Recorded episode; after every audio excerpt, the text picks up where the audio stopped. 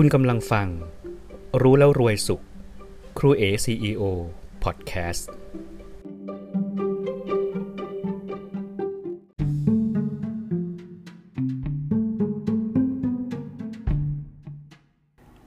รู้แล้วรวยสุข สาระเรื่องราวดีๆ เพื่อปลูกต้นความคิดใหม่ รดน้ำพรวนดินให้อาหารต้นกล้าแห่งความคิดให้เติบโตแข็งแรง เป็นภูมิต้านทานแก่ชีวิต เป็นสิ่งแวดล้อมที่ดีให้แก่ผู้คนและโลกของเรา สวัสดีครับท่านผู้ฟัง วันนี้คุณยิ้มแล้วหรือยังครับ เราไม่ได้พบกันทางพอดแคสต์นี้มาประมาณ 2 เดือนแล้วนะครับ ก็ พอดีมีภารกิจใหม่ๆ เข้ามาหลายอย่าง ก็เลยมัวแต่ไปสารวนกับงานใหม่ ๆ ที่ ต้องเรียนรู้แล้วก็ต้องทำแล้วก็เป็นช่วงเวลาที่ ความคิดไม่ค่อยแล่นเท่าไหร่นะครับ เพราะว่าผมอยากที่จะมีเรื่องราวดี ๆ ที่เกิดจากความคิดที่มันตกตะกอนในตัวเองจริง ๆ แล้วก็จะนำมาเล่าให้พวกเราฟัง แต่วันนี้มีเรื่องหนึ่งครับ ซึ่งผมรู้สึกว่าเป็นเรื่องที่น่าสนใจมากๆ ท่านผู้ฟังชอบดูหมอดูไหมครับทำไมจึงชอบดูหมอ เพราะหลายคนเนี่ยจะชอบที่จะไปดูหมอดูเนาะนะครับ ผมรู้สึกว่าเหตุผลหนึ่งที่คนชอบไปดูหมอดู เพราะว่า อยากจะรู้อนาคต อยากจะรู้ว่าอนาคตจะเป็นอย่างไร หน้าที่การงานจะเป็นยังไง การเงินจะเป็นยังไงชีวิตจะเป็นอย่างไร คู่ครองจะเป็นอย่างไร ใช่ไหมครับ เราก็เลยต้องไปอาศัยหมอดู แต่ถ้าเราสามารถที่จะมีวิธีที่เราจะรู้อนาคตได้จริง ๆ น่าสนใจไหมครับ วันนี้ผมมีแนวทาง มีวิธีหนึ่งที่เราจะสามารถล่วงรู้อนาคตของเราได้มาฝากท่านผู้ฟังทุกท่าน กาก่อนอื่นเนี่ยต้องย้อนย้อนไปในอดีตของผมสัก 33 ปีที่แล้ว สมัยที่ผมยังรับราชการอยู่นะครับ ในตอนนั้นเนี่ยก็มี ผู้ใหญ่ท่านหนึ่งบอกผมว่า ถ้าอยากรู้ว่าอนาคตในอาชีพราชการของเราจะเป็นอย่างไรเนี่ยก็ให้มองดูรุ่นพี่ที่จบมาทำงานก่อนเราสัก 5 ปีหรือ 10 ปี แล้วก็สังเกตชีวิตของรุ่นพี่ของเราว่าเขาเป็นอย่างไร เราก็พอที่จะมองเห็นว่านั่นแหละคืออนาคตของเราในอาชีพนี้ ผมก็มองไปที่รุ่นพี่ของผมหลาย ๆ คนนะครับ ที่จบมาทำงานก่อนผมสัก 5 ปีขึ้นไปเนี่ยก็เฝ้าดูชีวิตของเขา หน้าที่การงาน ความสุขการใช้ชีวิตต่างๆ แล้วก็เป็นเหตุผลหนึ่งที่ทำให้ผมต้องลาออกจากการเป็นข้าราชการ แล้วก็มาผจญภัยอยู่ในแวดวงธุรกิจ จนถึงวันนี้ก็ 33 ปีแล้วนะครับ เมื่อเร็วๆนี้ครับผมได้มีโอกาสอ่านหนังสือดีๆ เล่มหนึ่ง แล้วก็ไปสะดุดใจที่ผลงานวิจัยเรื่องหนึ่งครับ ซึ่งเป็นผลงานวิจัยที่เกี่ยวกับการล่วงรู้อนาคตของเรา ก็เลยจะนำเรื่องนี้มาฝากท่านผู้ฟังทุกท่านด้วย เขาตั้งชื่อเรื่องนี้ว่าความลับ 5 ข้อที่คุณควรรู้ก่อนตาย แค่ชื่อเรื่องก็น่าสนใจแล้วใช่ไหมครับ ที่มาของเรื่องนี้เนี่ยเกิดจากนักจัดรายการทีวีคนหนึ่งครับเขาเกิดไอเดียขึ้นมาว่า ถ้าหากเอาคำถามคำถามหนึ่งไปถาม ผู้อาวุโสนะครับ ผู้ที่มีอายุมากกว่าเรานะครับ คำถามนี้ก็คือว่า ถ้าหากคุณย้อนเวลาได้ คุณย้อนกลับไปในอดีตได้ สิ่งที่คุณอยากทำมากที่สุดคืออะไร เขาก็เริ่ม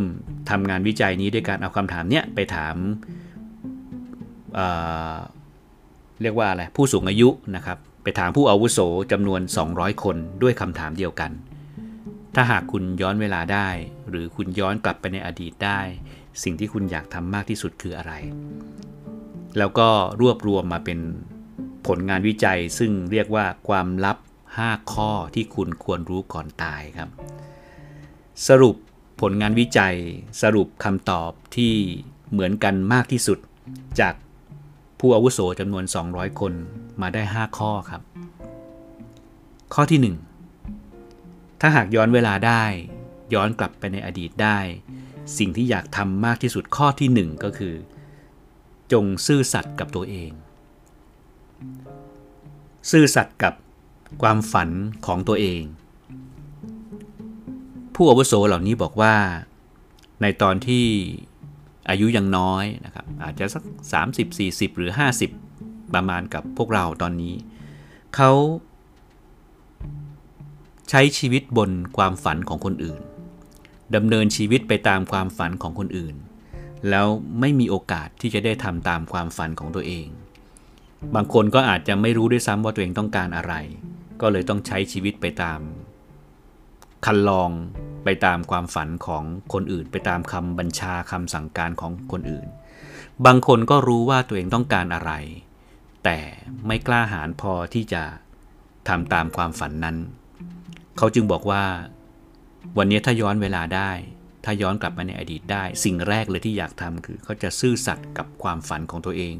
แล้วใช้ชีวิตตามที่ตัวเองต้องการอย่างจริงจัง แค่ข้อแรกก็น่าสนใจแล้วใช่ไหมครับ เพราะวันนี้พวกเราหลาย ๆ คนก็รู้ว่าตัวเองต้องการอะไร แต่ก็ยังไม่กล้าหาญพอที่จะตามตามความฝันของตัวเอง เดินไปตามแนวทางที่ตัวเองต้องการอย่างจริงจัง ถ้าเราไม่อยากที่จะย้อนกลับมาเสียใจกับเรื่องนี้ วันนี้เราคงต้อง ลองตัดสินใจ ลองตั้งใจหรือกล้าหาญที่จะทำตามความฝันทำตามความต้องการของตัวเอง สักครั้งหนึ่งในชีวิต ข้อที่ 2 ครับ ถ้าหากย้อนเวลาได้ย้อนกลับไปในอดีตได้ สิ่งที่อยากทำมากที่สุด เขาบอกว่าจงอย่าปล่อยให้เสียดาย จงอย่าปล่อยให้เสียดาย ผมก็นึกถึงตัวเองครับว่า บางทีเรานึกย้อนกลับไปในอดีต ก็มีหลายเรื่องนะครับที่เรามักจะรำพึงรำพันกับตัวเองว่าเสียดายจังเลย ที่เราพลาดโอกาสดีๆ บางอย่างในชีวิตไป รู้งี้ก็จะเป็นประโยคที่หลายคนก็จะพูดบ่อยนะครับ รู้งี้ตั้งใจเรียนหนังสือดีกว่า รู้งี้เรา เลือกงานอาชีพ อีกอาชีพหนึ่งดีกว่า ดีกว่าอาชีพที่เราทำอยู่ตอนนี้ รู้งี้เราเลือกอผู้ชายคนนี้ดีกว่า ผู้หญิงคนนี้ดีกว่า รู้งี้นะครับก็จะเป็นประโยคยอดฮิตที่เราจะพูดกันบ่อยๆ แล้วเราก็จะเสียดายกับหลายๆ เรื่องหลาย ๆ โอกาสในชีวิตที่เราไม่ได้ไม่ได้ตัดสินใจทำผู้อาวุโสทั้ง 200 คนก็คิดเหมือนเรานี่แหละครับ เขาจึงเตือนเราบอกว่า ถ้าย้อนเวลาได้ก็ อย่าปล่อยให้เสียดาย ในความหมายอีกอันนึงก็คือจงกล้าหาญครับ จงกล้าหาญในการตัดสินใจ จงกล้าหาญในการทำบางสิ่งบางอย่าง ที่คุณอยากทำที่คุณเชื่อมั่น ในเรื่องนี้เนี่ยผมเคยผมเคยสอนไว้ในคอร์สที่ผมที่ผมจัดนะครับ ผมบอกผมบอกกับผู้เรียนของผมว่า ความสำเร็จนั้นจะต้องได้มาจากความกล้าหาญเท่านั้นนะครับ ความสำเร็จที่คุณต้องการเนี่ยคุณจะได้มันมาจากความกล้าหาญในการทำสิ่งที่แตกต่าง ไอน์สไตน์ก็เคยพูดไว้ว่า เป็นความไร้สติขั้นสูงสุดของมนุษย์ ที่ต้องการผลที่แตกต่าง แต่ยังทำทุกอย่างเหมือนเดิม ซึ่งมันเป็นไปไม่ได้นะครับ เพราะถ้าคุณคิดเหมือนเดิม คุณทำเหมือนเดิม คุณพูดเหมือนเดิม คุณใช้ชีวิตเหมือนเดิม ถ้ามันจะดีมันดีไปนานแล้วครับ แต่ถ้าหากคุณต้องการผลลัพธ์ที่แตกต่าง คุณต้องการผลลัพธ์ที่ดีกว่านี้ คุณต้องทำสิ่งที่แตกต่างทำด้วยความกล้าหาญครับ เพราะความแตกต่างนั้นจะต้องใช้ความกล้าหาญเป็นอย่างมาก ดังนั้นเนี่ยในข้อที่2เนี่ยนะครับ ก็ น่าจะเตือนให้เรากล้าหาญกล้าหาญในการที่จะทำบางสิ่งบางอย่าง ถึงแม้ว่าผลลัพธ์มันอาจจะไม่ได้ออกมาสมบูรณ์แบบที่สุด แต่อย่างน้อยถ้าเรากล้าหาญและเราทำมันไปอย่างเต็มที่ทำด้วยความตั้งใจทำอย่างสุดความสามารถ เราก็จะไม่ต้องรำพึงรำพันกับตัวเองว่า เสียดายหรือเสียใจ เพราะเราได้ทำมันไปอย่างเต็มที่แล้ว ข้อที่ 3 ครับ ถ้าหากย้อนเวลาได้ย้อนกลับไปในอดีตได้ จงใช้ชีวิตด้วยความรัก ในเรื่องนี้เนี่ย หลายคนก็คงจะเคยได้ยินประโยคที่บอกว่า ชีวิตที่มีคุณค่าเนี่ยจะต้องประกอบไปด้วยความสัมพันธ์ที่ดี การมีความสัมพันธ์ที่ดีกับผู้คนรอบข้าง ไม่ว่าจะเป็นในครอบครัว ในที่ทำงาน ในชุมชนในสังคมของเรา ด้วยความสัมพันธ์ที่ดีเนี่ยจะทำให้เรามีความสุข ด้วยความสัมพันธ์ที่ดีจะทำให้เรารู้สึกว่าชีวิตเรามีคุณค่า เรามีคนที่เรารัก มีคนที่รักเรา ก็จะเป็นองค์ประกอบสำคัญที่ทำให้เรารู้สึกว่าชีวิตเรามีคุณค่า ดังนั้นความสัมพันธ์ที่ดีจึงเป็นเป็นสิ่งที่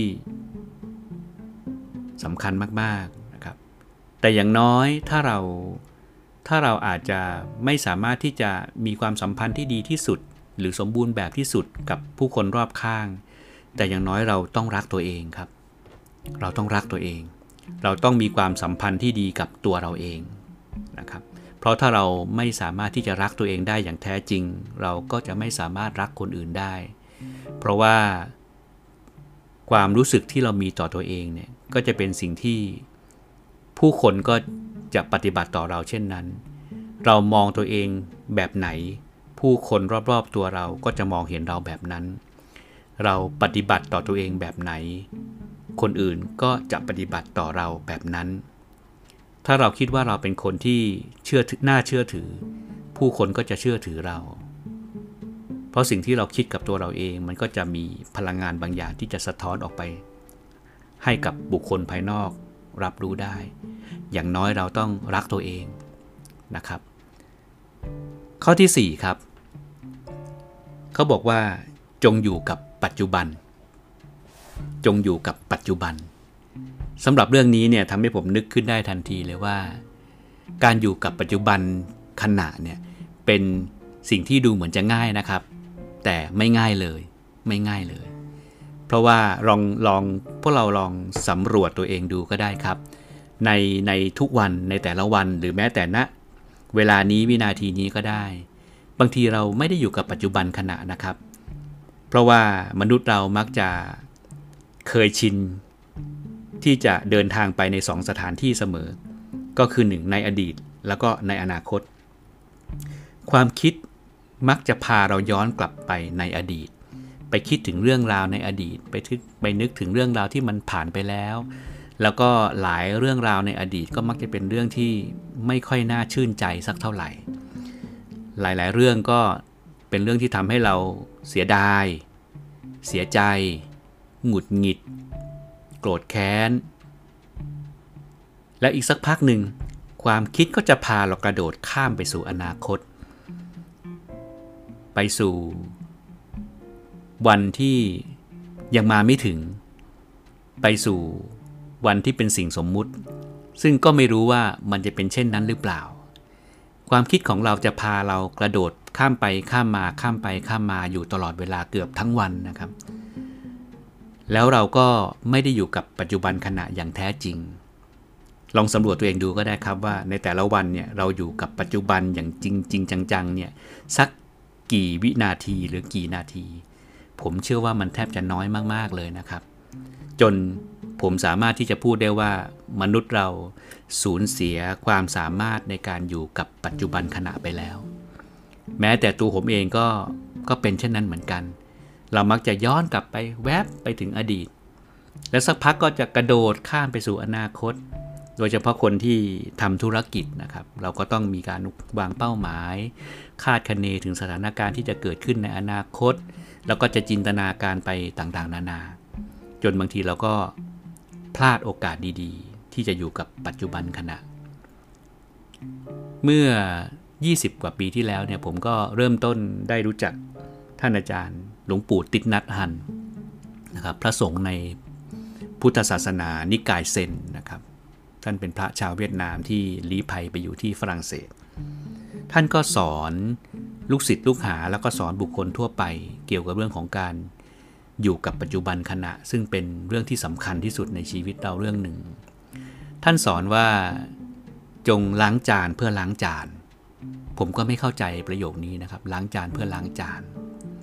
แล้วก็ใช้เวลาคบคิดเรื่องนี้อยู่นานกว่าที่จะเข้าใจ ผมเริ่มมาเข้าใจจากการที่ท่านได้ถาม ได้ถามว่า อะไร ท่านถามว่า งานอะไรสำคัญที่สุดในชีวิตเรา 2. ท่านถามว่า บุคคลใดสำคัญที่สุดในชีวิตเรา และเวลาใดสำคัญที่สุดในชีวิตเรา ท่านผู้ฟังเคยได้ยินคำถามแบบนี้ไหมครับ ลองหาคำตอบดูก็ได้ครับ ลองคิดเล่นๆดูก็ได้ ลองหาคำตอบดูว่า งานใดสำคัญที่สุดในชีวิตเรา บุคคลใดสำคัญที่สุดในชีวิตเรา และเวลาใดสำคัญที่สุดในชีวิตเราคำตอบก็คือ บุคคลที่สำคัญที่สุดในชีวิตเราก็คือ บุคคลที่อยู่ตรงหน้าเราณนะปัจจุบันขณะนี้ ไม่ว่าคนคนนั้นจะเป็นใครนะครับ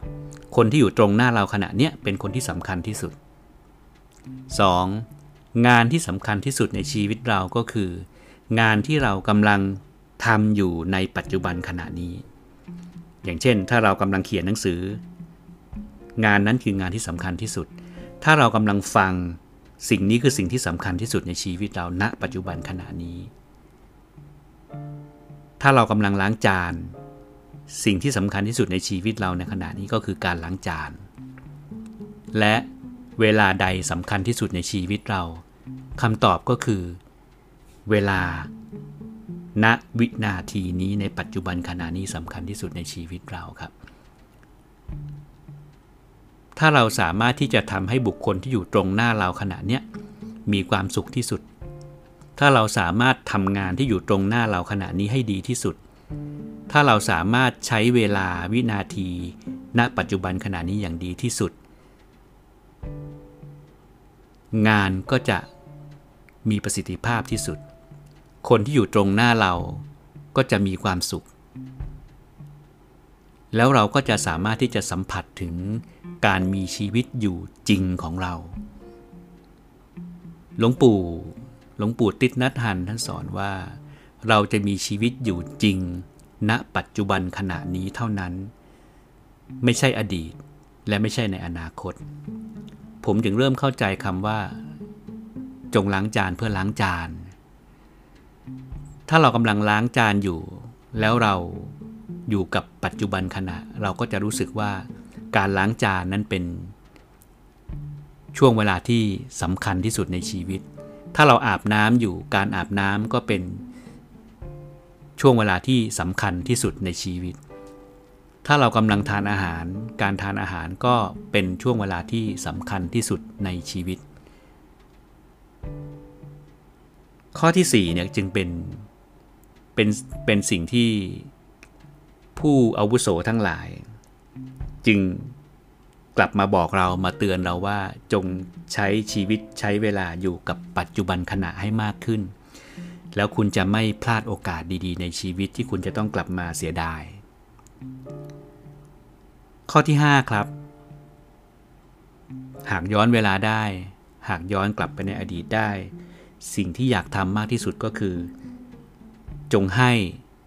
มากกว่ารับ การให้นั้นเป็น เป็นความรู้สึกทางจิตใจนะครับ โดยที่ไม่เกี่ยวข้องกับ ทรัพย์สินเงินทองหรือปริมาณของสิ่งของ คนที่สามารถที่จะให้ได้นั้น จะต้องเป็นคนที่มีความรู้สึกนึกคิดมีจิตใจที่เหลือเฟือ มีจิตใจที่เอื้อเฟื้อเผื่อแผ่ การให้การแบ่งปัน เป็นการแสดงให้เห็นว่าบุคคลคนนั้นเป็นคนที่ ร่ำรวยทางความรู้สึก เพราะคนที่มีความรู้สึกเหลือเฟือนั้นจึงจะสามารถที่จะแบ่งปันได้ แล้วก็การให้ก็เป็นการสร้างวงจรของการให้ ต่อเนื่องกันไปอย่างไม่รู้จบ อย่างในช่วงสถานการณ์โควิดที่ผ่านมาก็มีหลายคนที่เดือดร้อน นะครับเดือดร้อนมากกว่าเราถึงขั้นขนาดที่ไม่มีอาหารจะทาน ไม่มีสิ่งของจำเป็นจะใช้ ก็มีหลายคนครับที่หยิบยื่นอาหารให้นำอาหารไปให้นำเครื่องใช้จำเป็นไปให้นำข้าวสารไปให้นำปลากระป๋องนำสิ่งของต่างๆ ที่จำเป็นไปหยิบยื่นให้ เขาก็มีชีวิตรอดพ้นช่วงเวลาที่ลำบากที่สุดมาได้ แล้วก็ การให้เนี่ย นะครับ ถ้าเราให้อะไร ให้ความคิดให้สิ่งของให้โอกาสให้อะไร ผมเชื่อว่า ในอนาคตถ้าวันหนึ่งถ้าเราเดือดร้อน ก็จะมีคนหยิบยื่นสิ่งเดียวกัน กลับมาให้เราเช่นเดียวกัน เหมือนกับวันนี้เราทำอาหาร เราทำแกงส้ม แล้วเราก็ตักใส่ถ้วย ตักใส่ชาม ไปเคาะประตู เรียกคนข้างบ้านนะครับแล้วเราก็เอาอาหารที่เราทำเนี่ยไปไปให้กับเพื่อนบ้านเรา ผมเชื่อว่าอีก ไม่กี่ชั่วโมงหรือไม่ไม่กี่วันน่ะก็จะมีอาหารจากบ้านเขา มาเคาะประตูหน้าบ้านเรา เช่นเดียวกันนะครับ นี่เป็นวงจรของการให้ที่เกิดขึ้นแบบนี้เสมอนะครับ ยิ่งให้ยิ่งได้รับนะครับนโปเลียนฮิลส์เคยเขียนเอาไว้ใน หนึ่งในหนึ่งข้อของหลักการของความสำเร็จทั้ง 15 ข้อของเขาเนี่ยในข้อที่เรียกเป็นเรียกว่าเป็นกฎทองคำนะครับ the more you give the more you take ยิ่งให้ยิ่งได้รับ การให้ยิ่งเป็นการสร้างวงจรของการให้อย่างไม่รู้จบ วันนี้ถ้าเราหยิบยื่นบางสิ่งบางอย่างให้ใครในอนาคตก็จะมีคนหยิบยื่นบางสิ่งบางอย่าง กลับมาให้เราเช่นเดียวกันนะครับ ความลับ 5 ข้อที่คุณควรรู้ก่อนตายเนี่ยจึงเป็นเหมือนกับภาพในอนาคตของเราที่มันจะเกิดขึ้นอย่างแน่นอนนะครับ ไม่ว่าเราจะทำหรือไม่ทำถ้าหากว่าเราไม่ได้ทำสิ่งเหล่านี้ วันหนึ่งข้างหน้าก็จะอาจจะมีคนมาถามคำถาม ประโยคนี้กับเราว่าถ้าย้อนเวลาได้ย้อนอดีตได้ สิ่งที่เราอยากทำมากที่สุดคืออะไร แล้วถ้าเราไม่อยากที่จะ ตอบคำถามแบบนี้ด้วยความเสียดาย เสียใจ วันนี้เราก็เริ่มต้นที่จะซื่อสัตย์กับตัวเอง ซื่อสัตย์กับความฝันของตัวเอง จงกล้าหาญที่จะเลือกทางเดินชีวิตแบบที่เราต้องการจริง ๆ วันนี้เราก็จะไม่ปล่อยให้ตัวเองพูดคำว่าเสียดายหรือรู้อย่างนี้ ดังนั้นเนี่ยเราก็คงจะเริ่มต้นที่จะ กล้าหาญที่จะลงมือทำบางสิ่งบางอย่าง ที่เราอยากทำที่เราตั้งใจที่จะทำและ เราจงใช้ชีวิตด้วยความรัก พัฒนาความสัมพันธ์กับผู้คนรอบข้าง ให้ดีขึ้น แล้วก็เรียนรู้ที่จะอยู่กับปัจจุบันขณะให้มากขึ้น เพราะผมเชื่อว่าถ้าเราสามารถที่จะใช้ชีวิตใช้เวลาอยู่กับปัจจุบันขณะได้อย่างจริงจัง งานของเราก็จะมีประสิทธิภาพมากขึ้น และผมก็เชื่อว่าเราก็จะมีความสุขมากขึ้นดังง่าย ๆ ด้วยการเพียงแค่อยู่กับปัจจุบันขณะ การอยู่กับวิธีการอยู่กับปัจจุบันขณะก็ไม่ยากนะครับ เราใช้ลมหายใจ ถ้าเราอยากรู้สึกตัวอยู่กับปัจจุบันขณะ เราก็แค่ กลับมารับรู้ความรู้สึกที่ลมหายใจเข้าออก ซึ่งหลายคนก็คุ้นเคยวิธีนี้อยู่แล้วก็คือการทำสมาธิ การทำสมาธิก็ไม่จำเป็นต้องนั่งหลับตาเสมอไปนะครับ เพียงแค่เราหยุด แล้วเราก็หายใจเข้า รับรู้ความรู้สึกที่ลมหายใจเข้า หายใจออก รับรู้ความรู้สึกที่ลมหายใจออก สักชั่วขณะหนึ่ง อาจจะเป็นสักแค่ 30 วินาที 1 นาที 1 นาทีครึ่ง 2 นาทีหรือ 3 นาที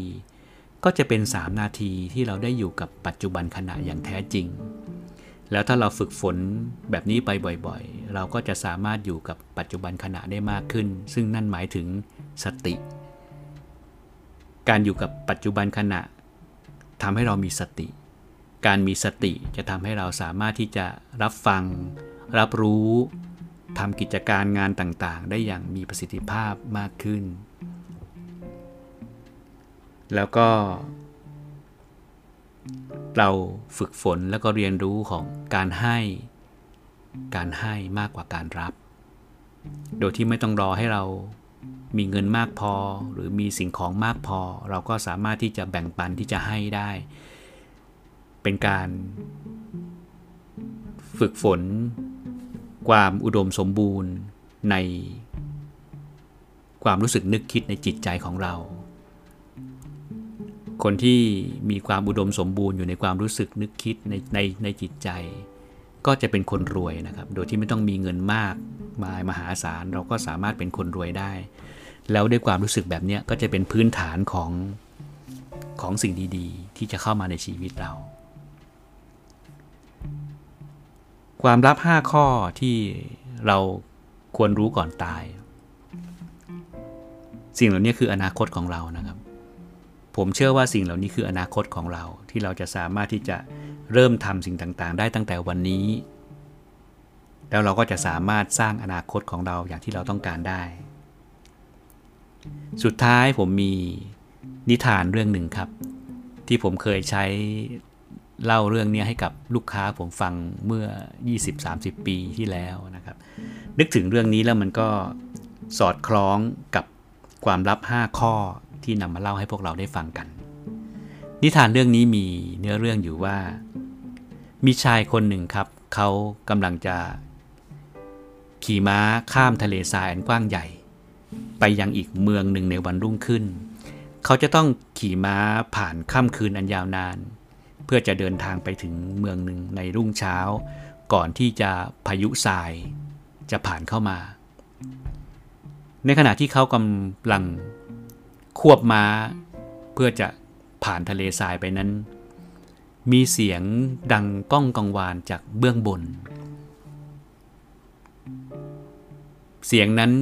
บอกกับชายคนนี้ว่า เจ้าจงลงจากหลังม้า แล้ว กอบทราย ใส่มือ ใส่ถุงหนังบนหลังม้า แล้วเดินทางไป ในวันรุ่งขึ้น เจ้าจะได้พบกับคำว่า ทั้งดีใจและเสียใจ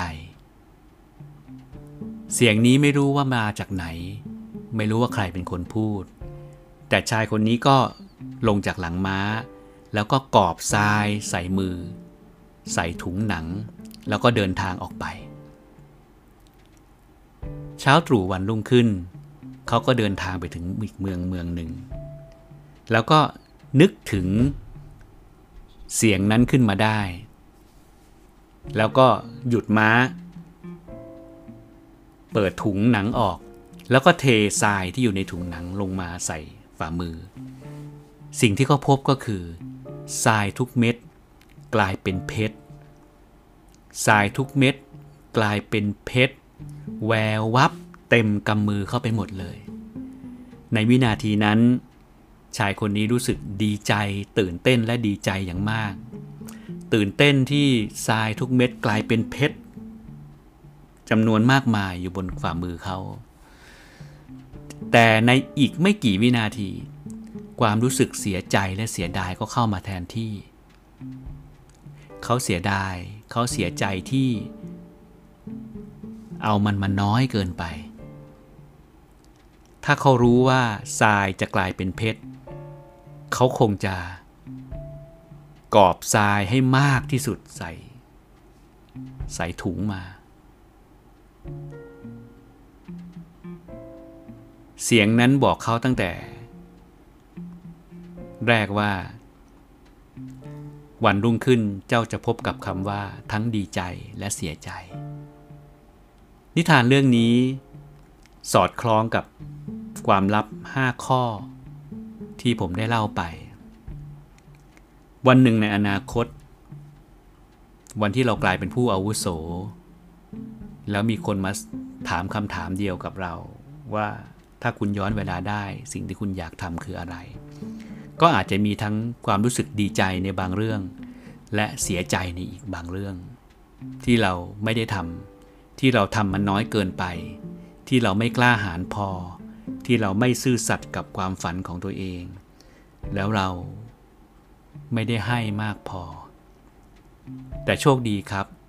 วันนี้เรายัง ยังมีเวลา เรายังแก้ไขและเปลี่ยนแปลง แล้วเริ่มทำบางสิ่งบางอย่าง เพื่ออนาคตที่ดีของเราได้ เพื่อที่วันหนึ่งเราจะได้ไม่พูดต้องพูดกับตัวเองว่า เสียดายจังเลย ขอให้ทุกคนมีความสุข ครูเอซีอสวัสดีครับ thank you